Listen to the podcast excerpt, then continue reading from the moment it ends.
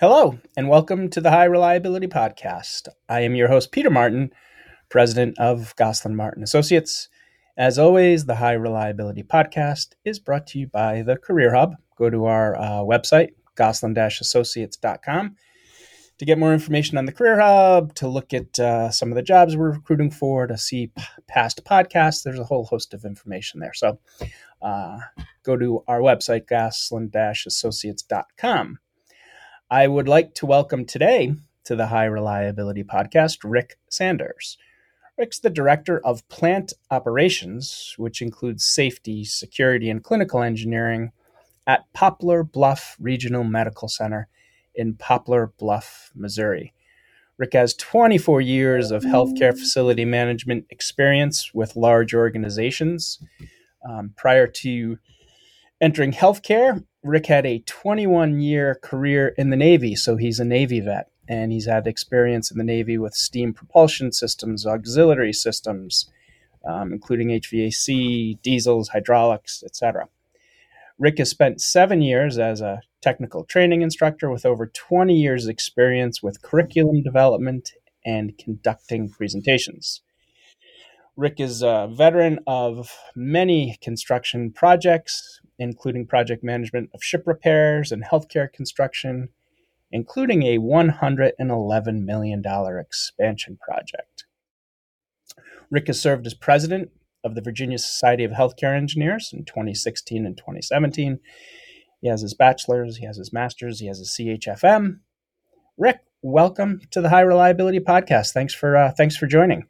Well, thank you, Peter. It's uh, it's a great honor to uh, get online and to talk with you. Yeah, no, I appreciate it. We've been trying to get Rick on for a while, and we finally did so. Um, so I'm I'm happy to have him. We were talking. He and I were talking before I started to record the podcast, and I said, "You ready to go?" And he said, "Yeah." He said, "It's just a day in the life of a facility director." What did you uh, when you came in this morning, Rick? What was the first? So he's been in for about two hours already. It's probably got in around six. What did you deal with first thing this morning when you got into your facility? Well, we had about six inches of snow on the ground, so you got to start the day with your companies that you hired to do the uh, clearing of snow and parking lots and sidewalks. Uh, some places I've been at, we had our own staff doing that. So, got to make sure that the area is safe for everybody coming in, and then uh, have a conversation with the clinical staff, the supervisor that was on shift last night, to see if that there was any major issues or concerns, and uh, do a quick little walkthrough of the emergency department and uh, C-suite and uh, other areas maybe not being occupied throughout the night, just to see if there was anything unusual for the day. and thus the day begins. Now I'm I'm I'm a little bit of a uh, not a little bit. I am a lot of a weather nerd. I love uh, I love weather. I, I enjoy snow. So I just need to ask you a weather related question, and I think you you alluded to it. So is your snow removal you do you outsource that as opposed to performing with in house staff? Yes. Do your does your um does your snow removal team and and Rick just for people Rick you started at Poplar Bluff relatively recently, right? Yeah, I started here on October 10th. October 10th. So the snow removal team, how would you uh how would you assess them? This is your first winter going through with them. Uh, are they they meeting your standards?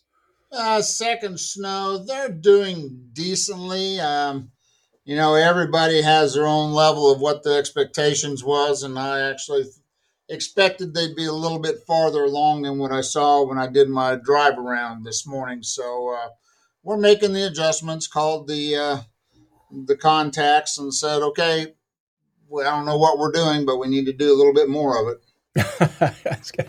That's, I remember. So I'm, you know, I'm up here in in New England, and I remember when I was working in healthcare, one of the things we did is we outsourced snow removal from the um, from the facilities teams, and we had at the time there were, we had six hospitals, and some were further north and further south, and so the hospitals that were further north always got more snow than the hospitals that were further south, and we outsourced the entirety of the, of the contract, and it was just interesting the way. Um, the southern hospitals would look at snow removal as far as the northern hospitals would look at it. The the northern needed more ice melt. They needed they needed them on site more, whereas f- further down south it wasn't as you know it wasn't as intense and you know that was one of the first things we did as a system was to to bring together snow removal and you know we found through error that not all snow removal is created equal depending upon where you are located. And as you know you get slips and falls. That's a bad thing. Yeah i was in maryland uh, on the eastern shore several years back when within two weeks we had 36 inches of snow. That's... So now you wind up having to hire people not only to clean your area, but actually to uh, put it into big trucks and take it away to some other place. Yeah, absolutely. So I could, you're not a meteorologist, nor am I, and we could keep talking snow, but we'll move on because uh, people probably don't want to hear about snow. Send your snow north to New England if you would like to. Um, I'd like to start though. You know, you mentioned again, I, I talked about, you said a typical day in the life. Is there, is there these days a typical day in the life for a facility director? You know, how would you describe that, the state of it? Yeah, I can't say that there's a typical day. I think everybody starts off with knowing what they want to get accomplished for the day, uh, whether it's personnel issues of uh, evaluations and some code compliance and uh, um, filing of documentation and some construction checks. But you, you know, you have the day of what you really think you'd like to do, and then as soon as you show up to work or within the uh, first few hours, um, yesterday I had a uh, follow up joint commission, and then I had a uh, state surveyor come in, all both of them unannounced. So uh, it can everything goes to quite strange, and you've got to be um, flexible. But I saw one time a sign that said flexibility even has its limitations. Be fluid. I like that. that's like an advanced degree. Like yeah. flexible to fluid. I like that. I'm gonna have to. Uh, I'm gonna have to write that down. Um, I was, uh, you know, you you you've worked at five different large organizations. You've been involved at academic medical centers. You've been in the Navy, but specific to your healthcare, um, to your healthcare experience, when you go in to a new, um, when you go into a new system, a new hospital system, a new role, what do you do for those first couple of months, that first year, Rick? What is your strategy as far as analyzing, dissecting? You know, what's your approach to that when you start with a new organization? Yeah, I had heard one time somebody told me that the first hundred days you really need to get a good feel for the organization, the climate of the people, uh, what are they doing, the safety related issues and all, and really don't make changes unless they really need to be because of a safety issue. So I've tried to go by that as I've gone into an organization just get a good feel for the area. Uh, sometimes that's great in concept, and within a week and a half, you're already in charge. Um, somebody else has left, somebody else is sick, has gone down. So, uh, if you had a manager or a supervisor, they're um, out of pocket for a while. So now you have to assume all those responsibilities also.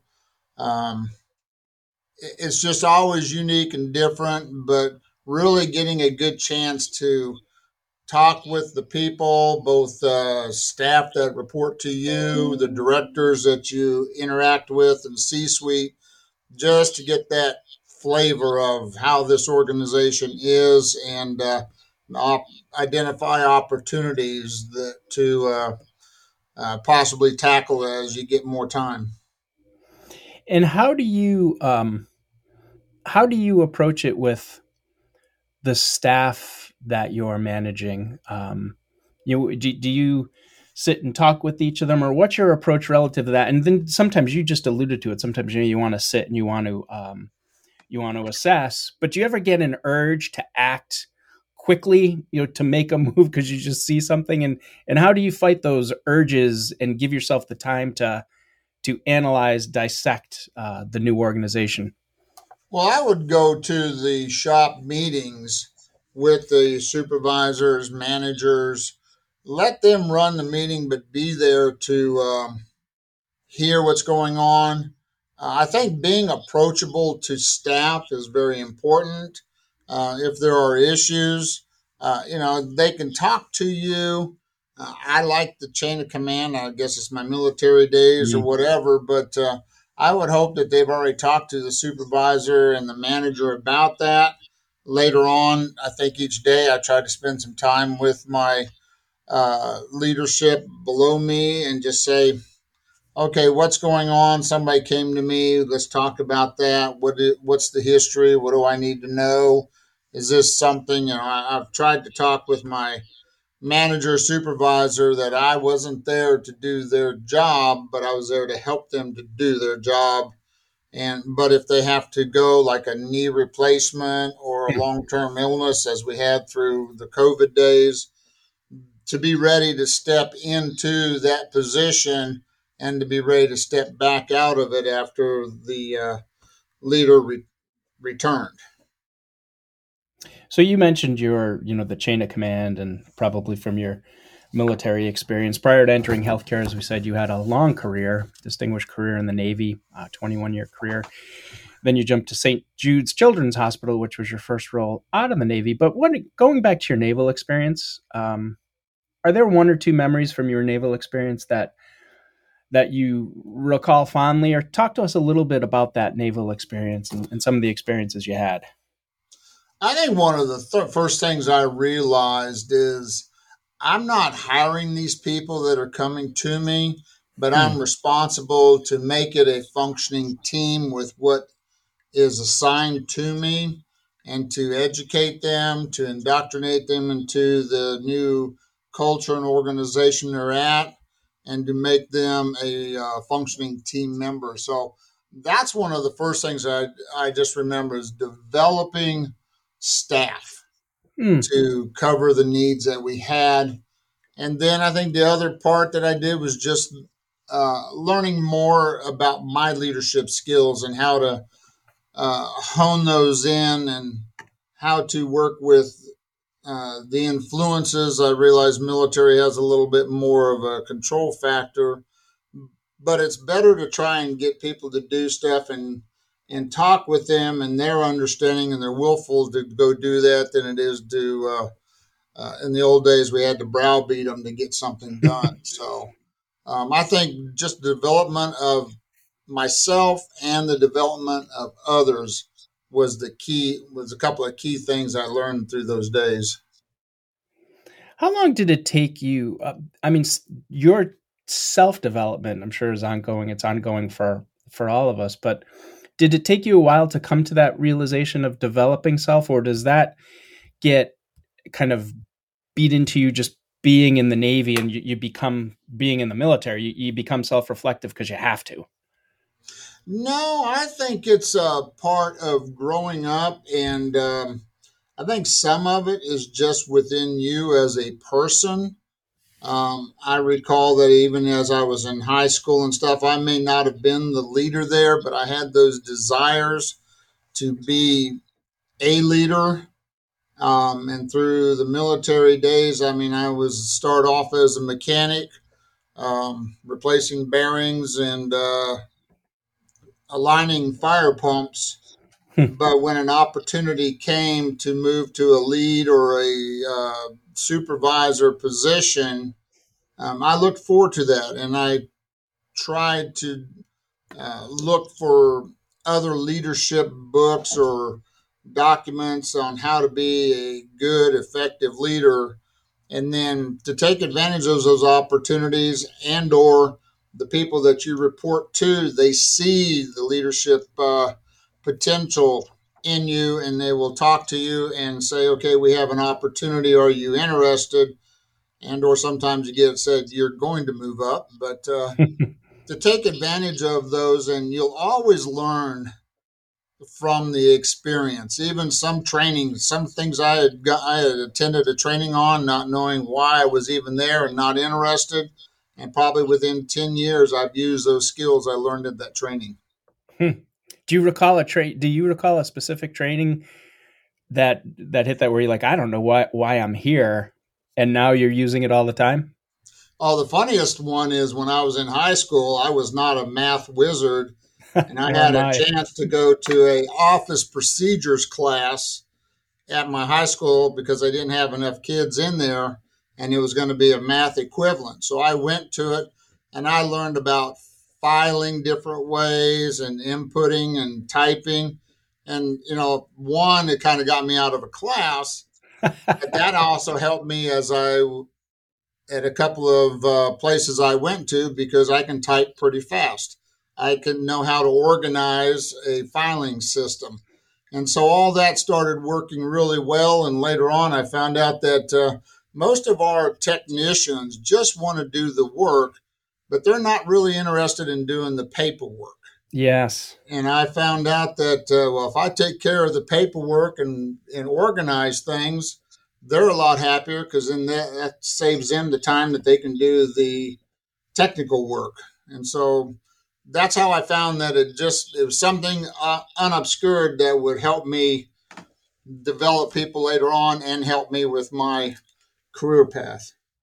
Yeah, it's very true. You say that about typing, and you know, when we were growing up, it was typing on a typewriter as opposed to on a computer. But I talk to people within our network all the time, and they have to type reports. And if you're not a good typist, it takes a while. And when I'm talking to them, what they hate most about the role is that they have to type things because it takes them so long on that keyboard. Um, and you know they're like, I, I, love going out in the field, but I hate doing the report because it takes me so darn long to get it done. So that's well, uh, I, that's ironic. I remember as a leader in the military, we had to do the evaluations, and you were evaluated on your ability to do an evaluation. And this was the days before computers. So I had to take a legal yellow pad, double space, write things out, then go back in and try and find five and ten dollar words that meant the same thing.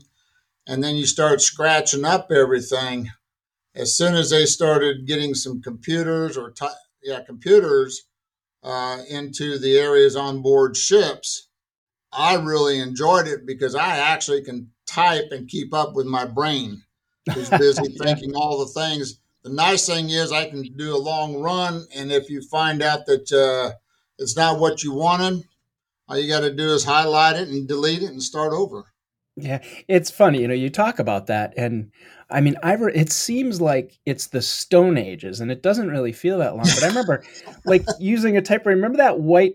Well, you had white out, but then you also had that the innovation that came along, and it seemed like the greatest thing in the world at the time, where you could put like a if you type something incorrectly on the typewriter, you could put like a little white thing there, and you'd backspace, and it yep. would get rid of it would get rid of the letter that you wanted to get. And it seemed like the greatest innovation ever and now it just seems like it's you you're old and dated and it doesn't feel like it but it's funny how far you've come when you think about those things oh yeah i hated the typewriter you know oh, anyway we're not here to talk about typewriting either but um, that's funny i remember my high school typewriting class i mean you took those classes and it was a disaster um, oh, yeah.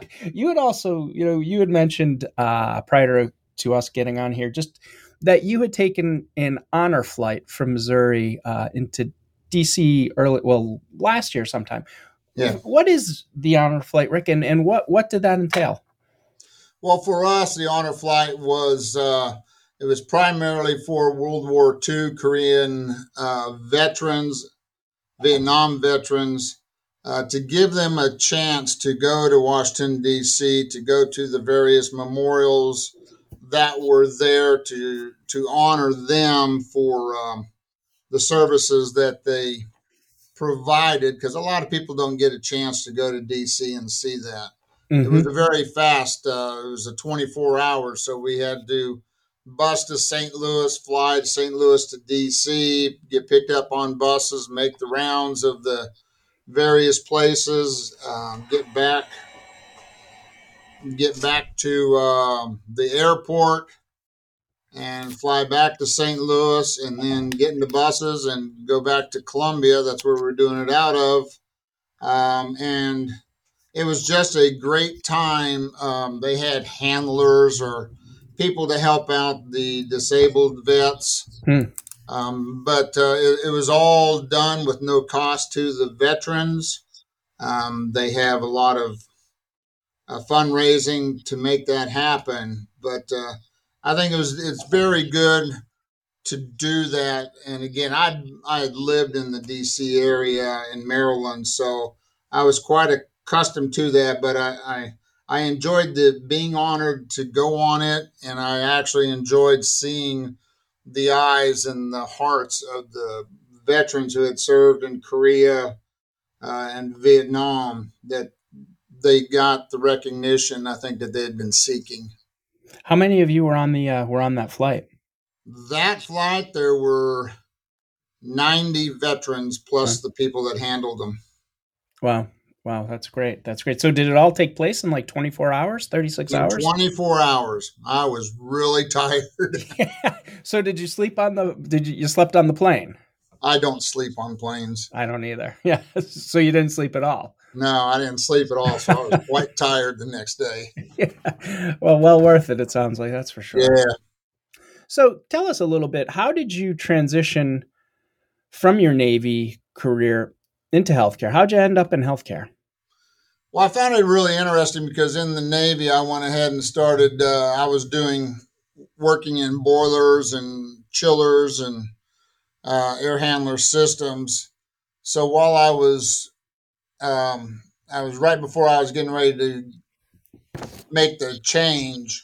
I went to the local um, licensing bureau and got a stationary engineer license uh, level one so that I could run boilers or chillers on the other side of the military. So when I made the transition, I interviewed at a place, and the individual I was interviewing with made the statement of, "You could do my job." because of your qualifications. And then he directed me to a hospital who had made a leadership change and was looking for some people. So I went over there and uh, fortunately got hired, and that was at St. Jude. Pretty big organization to start your career with. Yeah, and it's a great organization yeah. too. I really believe in what they do there. So then, for you coming out of the Navy, you were just looking for that next opportunity. So, did you you kind of fell into it in in some way into the healthcare? I think in some way I did. I knew I wanted to go into healthcare. My wife is at was a red uh, respiratory therapist. So she kind of got me used to being in, at hospitals. And uh, as I was on an aircraft carrier and the various engineering aspects that we have on board there, I uh, kind of likened it to working in a hospital and said, you know, mm-hmm. I think that's what I want to try and do is work in hospitals when I uh, make the transition. What were what were some of those those um, challenges that you had in their transition were there trans were there transition challenges and what were they if so the first one was trying to remember i was no longer in the military so what does get, that mean what does that mean that you were no i mean i know what well, it means it, but how, what is you, in reality yeah it's the way you handle people and in the military there's a little bit more of uh, direction and maybe ordering than it is to mm. um, to have discussions with people and uh, persuasion. So uh, nice, nicely put. but uh, I think overall, it, it is a mental thing for the individual first and foremost, and then again, just learning the. We talked earlier about what you do when you go to a new organization, the transition from military to civilian was just one of those of trying to evaluate how the new my new norm works and how to function within it. Yeah. Does how how long does that take? I think it's various people. It'll take various times. It probably took me a good year or so. I would still find myself doing stuff that I had to uh, do a quick correction on. Um, sometimes you get that look from some co-workers when you're working and they just kind of look at you, turn their head to the side and go, you realize you're not in the military anymore. but uh, eventually it comes through. I enjoyed my time in the military and the Navy. I enjoyed the places. There's things I still miss about it, but uh, you know, overall, it was an experience. It was a place just like every other place I've been to. I enjoyed the experiences. I enjoyed the people mm. uh, and the climate of the place. So um, I think you get used to doing that. And, you know, to me, I was fulfilled with what I did, but I knew that there was also another challenge that I wanted to go do. That's what I was going to ask you. You know, just listening to you talk about your naval experience, you know, you, you were in there obviously plus 20, 21 years. What was it that that compelled you to leave it if you enjoyed it so much? And was it because you wanted a new challenge or, or why did you decide to leave the Navy? Well, I think for the most part, something happens where you just get that feeling of it's time. Mm. And, and, I don't really know what it is. Uh, my accumulation is um, I started having sailors that were old enough to be my children. Uh, the social climates changed. Mm-hmm. Um, the focus of the military changed. And uh, the biggest thing was I have three boys, and they were all getting ready to start. Or one was in high school, the other were two were getting ready to go to high school. And my wife uh, looked at me and, and said, "You are not going to leave me with these boys going into high school because I know what hormones do." yeah. So I would have had to go to a ship and. Uh, I just knew it wasn't right. So I, I, I had fulfilled my obligation, I felt. Yes. And it was yep. time to move on. And so I just knew it was that time to do that. Yeah. One last thing about the Navy. You talked about the places you go you went. What was the what was your favorite place where you went with the Navy? I have to say Singapore. Huh. How um, come? I love well one, I really like Chinese food and it was great to get authentic Chinese food. uh Singapore is a very nice metropolitan area, equivalent to any other large city. Um, very clean, eh, but it was just a nice experience with it. But a lot of the other places I've been to have had their own unique um, experiences with them. But if I had a chance to go back and visit frequently, I would probably go to Singapore. I just I enjoyed it that much. Nice. I like Chinese food as well. I've never had authentic, uh, but I do I do like it. um, so tell us uh, just a bit about your current role, Poplar Bluff, Poplar Bluff, excuse me, Director of Plant Operations with the Accountability for Safety, Security, Clinical Engineering. How do you, especially today, Rick, where there, as you said, you don't know what's coming at you day to day. How do you balance those multiple areas of accountability and management that you have? And how has your, if it has, how has your management approach had to change kind of as, as more and more, as the expectations become more and more and the funds to do the expectations become less and less? Well, I think that, again, you come into to the organization with um, thoughts of what you want to get done today. Uh, but I think you also go quickly into crisis management, um, dealing with whatever the issues are. Uh, one of the things that I really felt, and it's taken me, it took me a while to do this, is to utilize my resources with the uh, staff that I have. It's not necessarily my job to do something that I've got a manager, supervisor, and staff to do. Hmm. Uh, so I need to make sure that my manager or my leadership that's underneath me uh, helps me to get those done, uh, to take it on, and then to provide me some feedback about that. And by doing that, you get more a better team approach. Uh, you're able to get more items done um, as you and I don't know, I guess as you just continue to do that, um, you try to be the one that's looking at it from the 30,000 foot level, as some people say, just to make sure that all the different pieces here are working toward in the same direction that you need to. Um, you have to be very fluid because you don't know what's going to happen. You, to me, you have to anticipate change. You know, I come to work and sometimes you just go, okay, what is next? Because you just know it's going to be something that you didn't even think of. Um, and then continue to take a look at how things work and what needs to be tweaked. I see so many times where we maybe forget about it or it gets overlooked or we get too busy. and all of a sudden, it now props up as a major issue.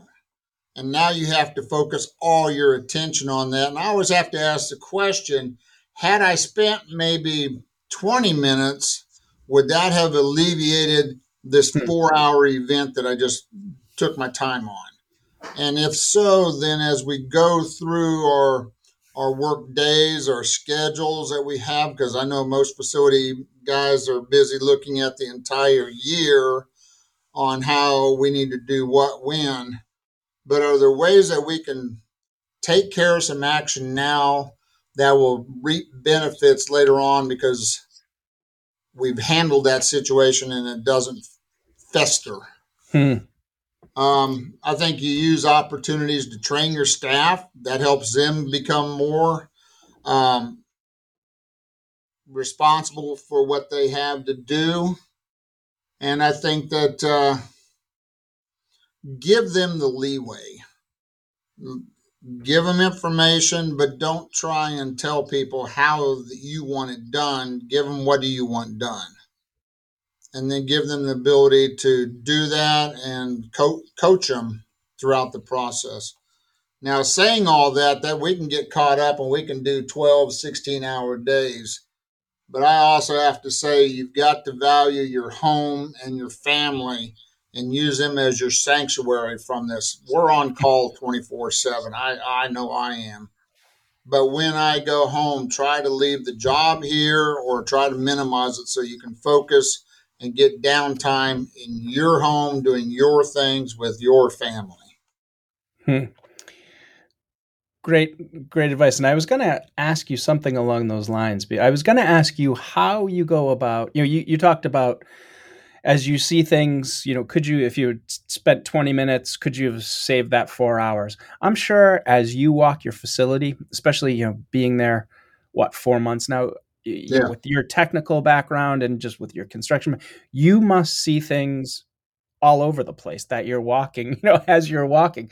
How do you, assuming that that's the case, how do you prevent, not prevent, how do you make sure that you don't become kind of overwhelmed? Because as you know, some people, when they become overwhelmed, that leads to inertia because they have so much. How do you balance that sense to get things done? versus becoming overwhelmed. I guess prioritizing and making sure that you keep that balance so you can get home to your family and get to that sanctuary. Well, I, I believe that as we, you know, to me, walking around is one of the critical things.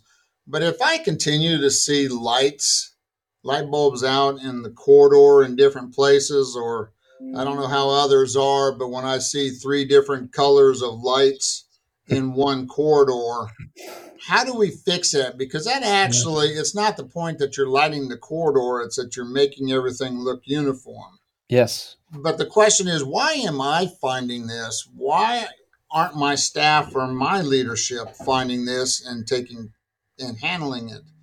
So that to me is the opportunity to turn around and to have those conversations with one, my leadership and staff of we really need to do this. And uh, I think the more that we can get them aware of what others see, because I, I think it's the perceptions that most people don't really find value in, but it's the perception of how we, through what we do, the, the way the walls look, the way the, the lights are, the temperatures, we do have an impact on the HCAHPS scores. We do have an impact on patient um, care and and uh, critiques. Mm-hmm. We may not say specifically engineering didn't did or didn't do this, but if we make if we do these activities, and I think I've been working on uh, making sure staff, my staff, understand whether you're security, biomed, maintenance, others, you are a caregiver. You just do it in a different way. And what we do supports the clinical, the physicians, the patients, and the visitors that they know they've come to a place where they can be well taken care of. And we've done the best part we can do. When you send the message to staff, or when you not send the message, when you tell them that they too are a caregiver, is how do they receive that message? To the do they know that they're a caregiver? And how do they receive the message? I think that you when you first start it you get the rolled eyes of yeah we're just maintenance guys um, and and i think there's a stigma from the from the years of the maintenance guy um, just being there just doing um, but i think as we leaders continue to reinforce, I think they'll start they start believing it. They start mm. understanding uh, when you have C suites that even the way they discuss staff that everyone is a is an associate or is a caregiver then we start taking that as an ownership to healing through again our activities indoor air quality to me is one of the best ways that we impact patient care just by making sure our indoor air is where it's supposed to be at.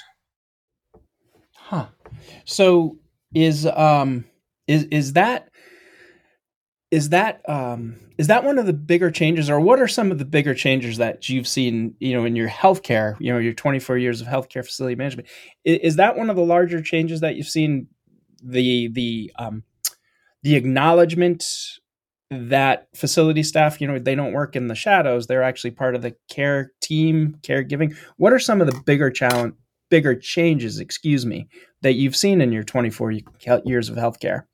Well, I think there is a growing social acceptance and understanding what maintenance does and how important we are. Mm-hmm. I think you're treated with a little bit more respect than I than I did in the past, but it also is uh, part of our responsibility to make sure that our our staff are uh, I don't want to hate using the word behaving, but mm-hmm. you, you can be a um, you know we're a service organiz we're a service yeah. department, and when we look to how do service departments work on the outside, uh, the plumbers, the pipe fitters, the air conditioning companies, we need to have some of those same attitudes here that are cut that the people we serve are customers and so we want positive impact on the customers so i think that's a that's a changing dynamic um, the bad thing is or the impact that we really have is just the lack of skilled technicians because I think somebody told me one time for every 10 that leave, we're seeing four to six come in.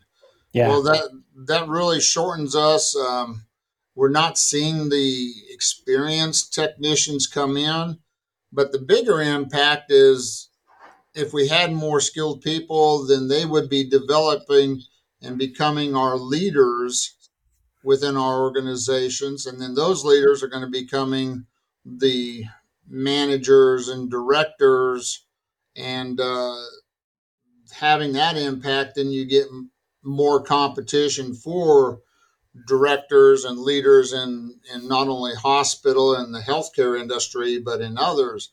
But because there's that been that shortage, yeah. um, there's a lot more competition that, you know, like myself, I'd been approached probably 10 times in the last year about going to another location, and I pretty well had the choice of it, but uh, the right timing brought me here to Poplar Bluff. So um,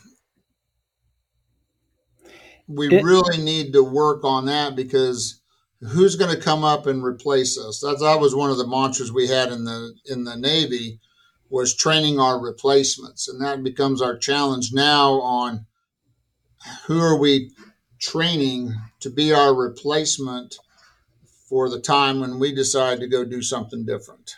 Yeah, well, it's funny you you mentioned that. I was um, so our we're we're located just outside of Boston in Walpole, Mass, and I went down to Massachusetts Maritime Academy yesterday. Um, they're a, a, a college right along the. I'm sure you've been your Navy Yes. experience has brought you to, to New England, so they're right at the entrance to the uh, Cape Cod Canal in Bourne, and I was meeting with. Um, I know their career development person, um, Marianne Richards, and I was meeting with Marianne and and Nancy down there, kind of just talking about careers. And it was, you know, it's funny what you just said.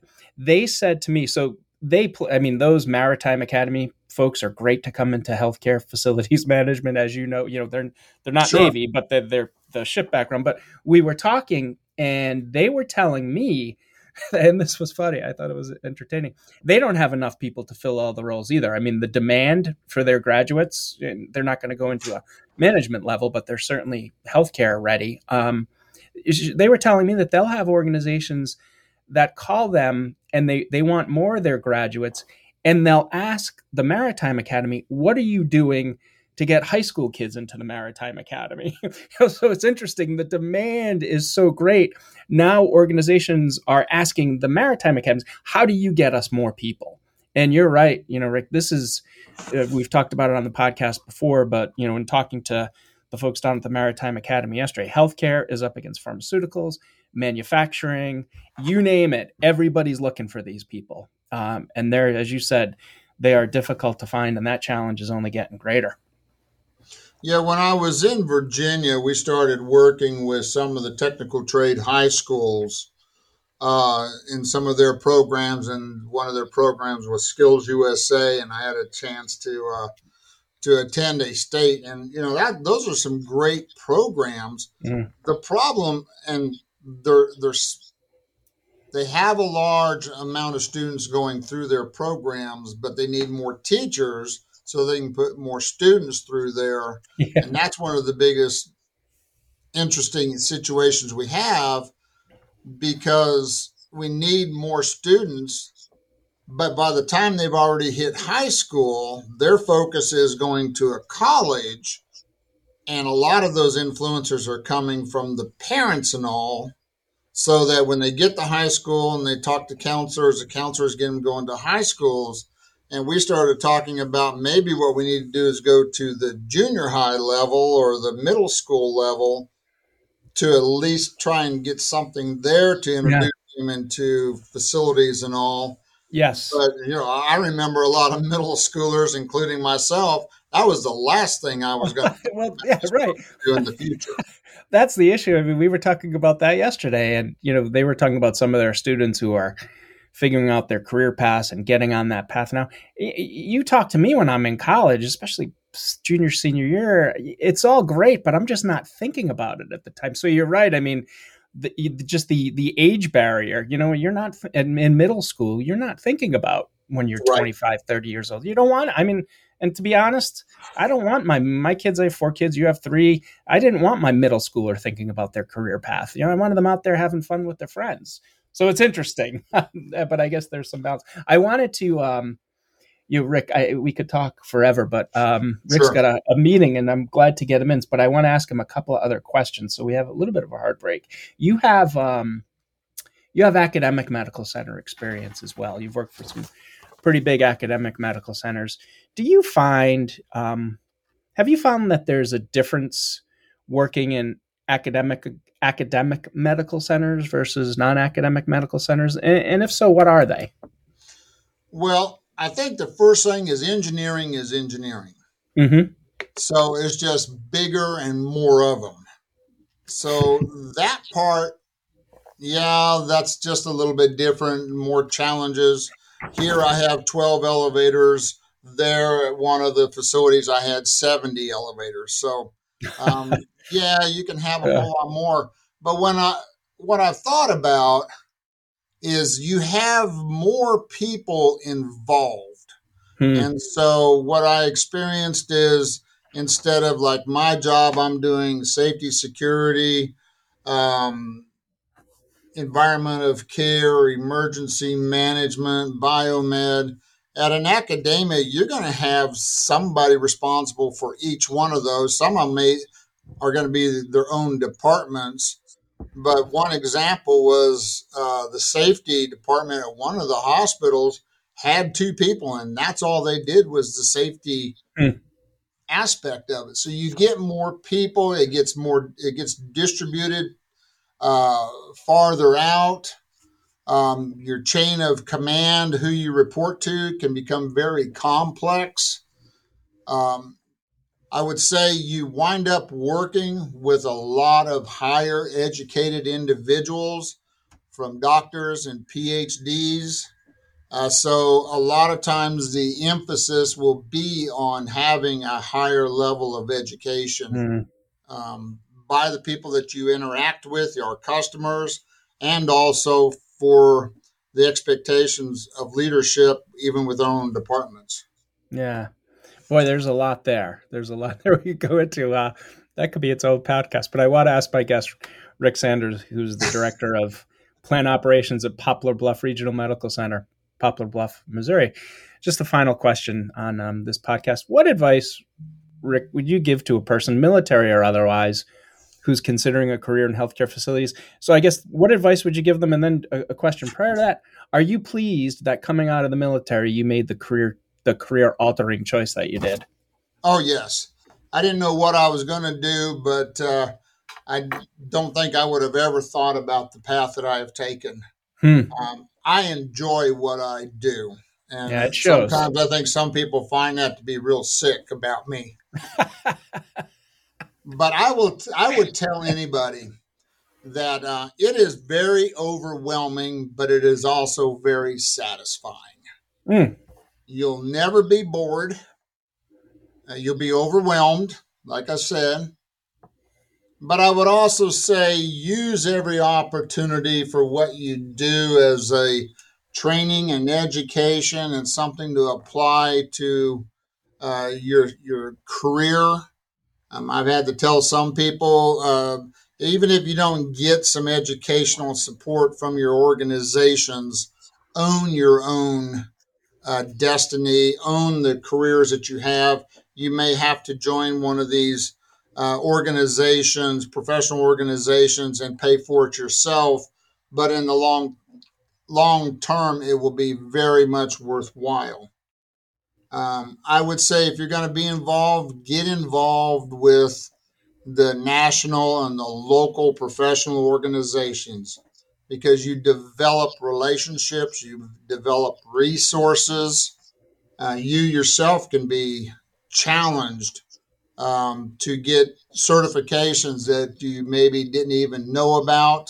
Hmm. Um, to me, it helps improve your own personal leadership, which to me helps improve the relationship you have with uh, coworkers, uh, people above you, your peers as the other directors. And, uh, you know, you're going to hit barriers. I will say that, and I will forewarn warn people. You will probably be in your career path, and you're going to turn a corner and find out that the bridge is completely gone, and you're not going any farther. But don't take that as a as a stopping point. You just have to find ways to get around the barriers and look for the your progress. Look where you're going to go. And uh, it may not be right the first time, but uh, it will work out as long as you have a positive can do attitude. Great advice. Rick Sanders, thank you for your time. We could keep going, but I know you got a roll, so I appreciate you. Uh, I appreciate you making time to speak with me today. Best of luck going forward. Thank you, Peter. I, I enjoyed the opportunity. I hope that it uh, resonates with uh, some of the people that listen to you. And I can only wish for the very best of them as they decide uh, the direction that they want to take in their careers. Excellent. Well, I appreciate that. So, Rick Sanders, thank you. This is Peter Martin from Goslin Martin Associates. We will be back with another episode of High Reliability. As always, thanks for listening.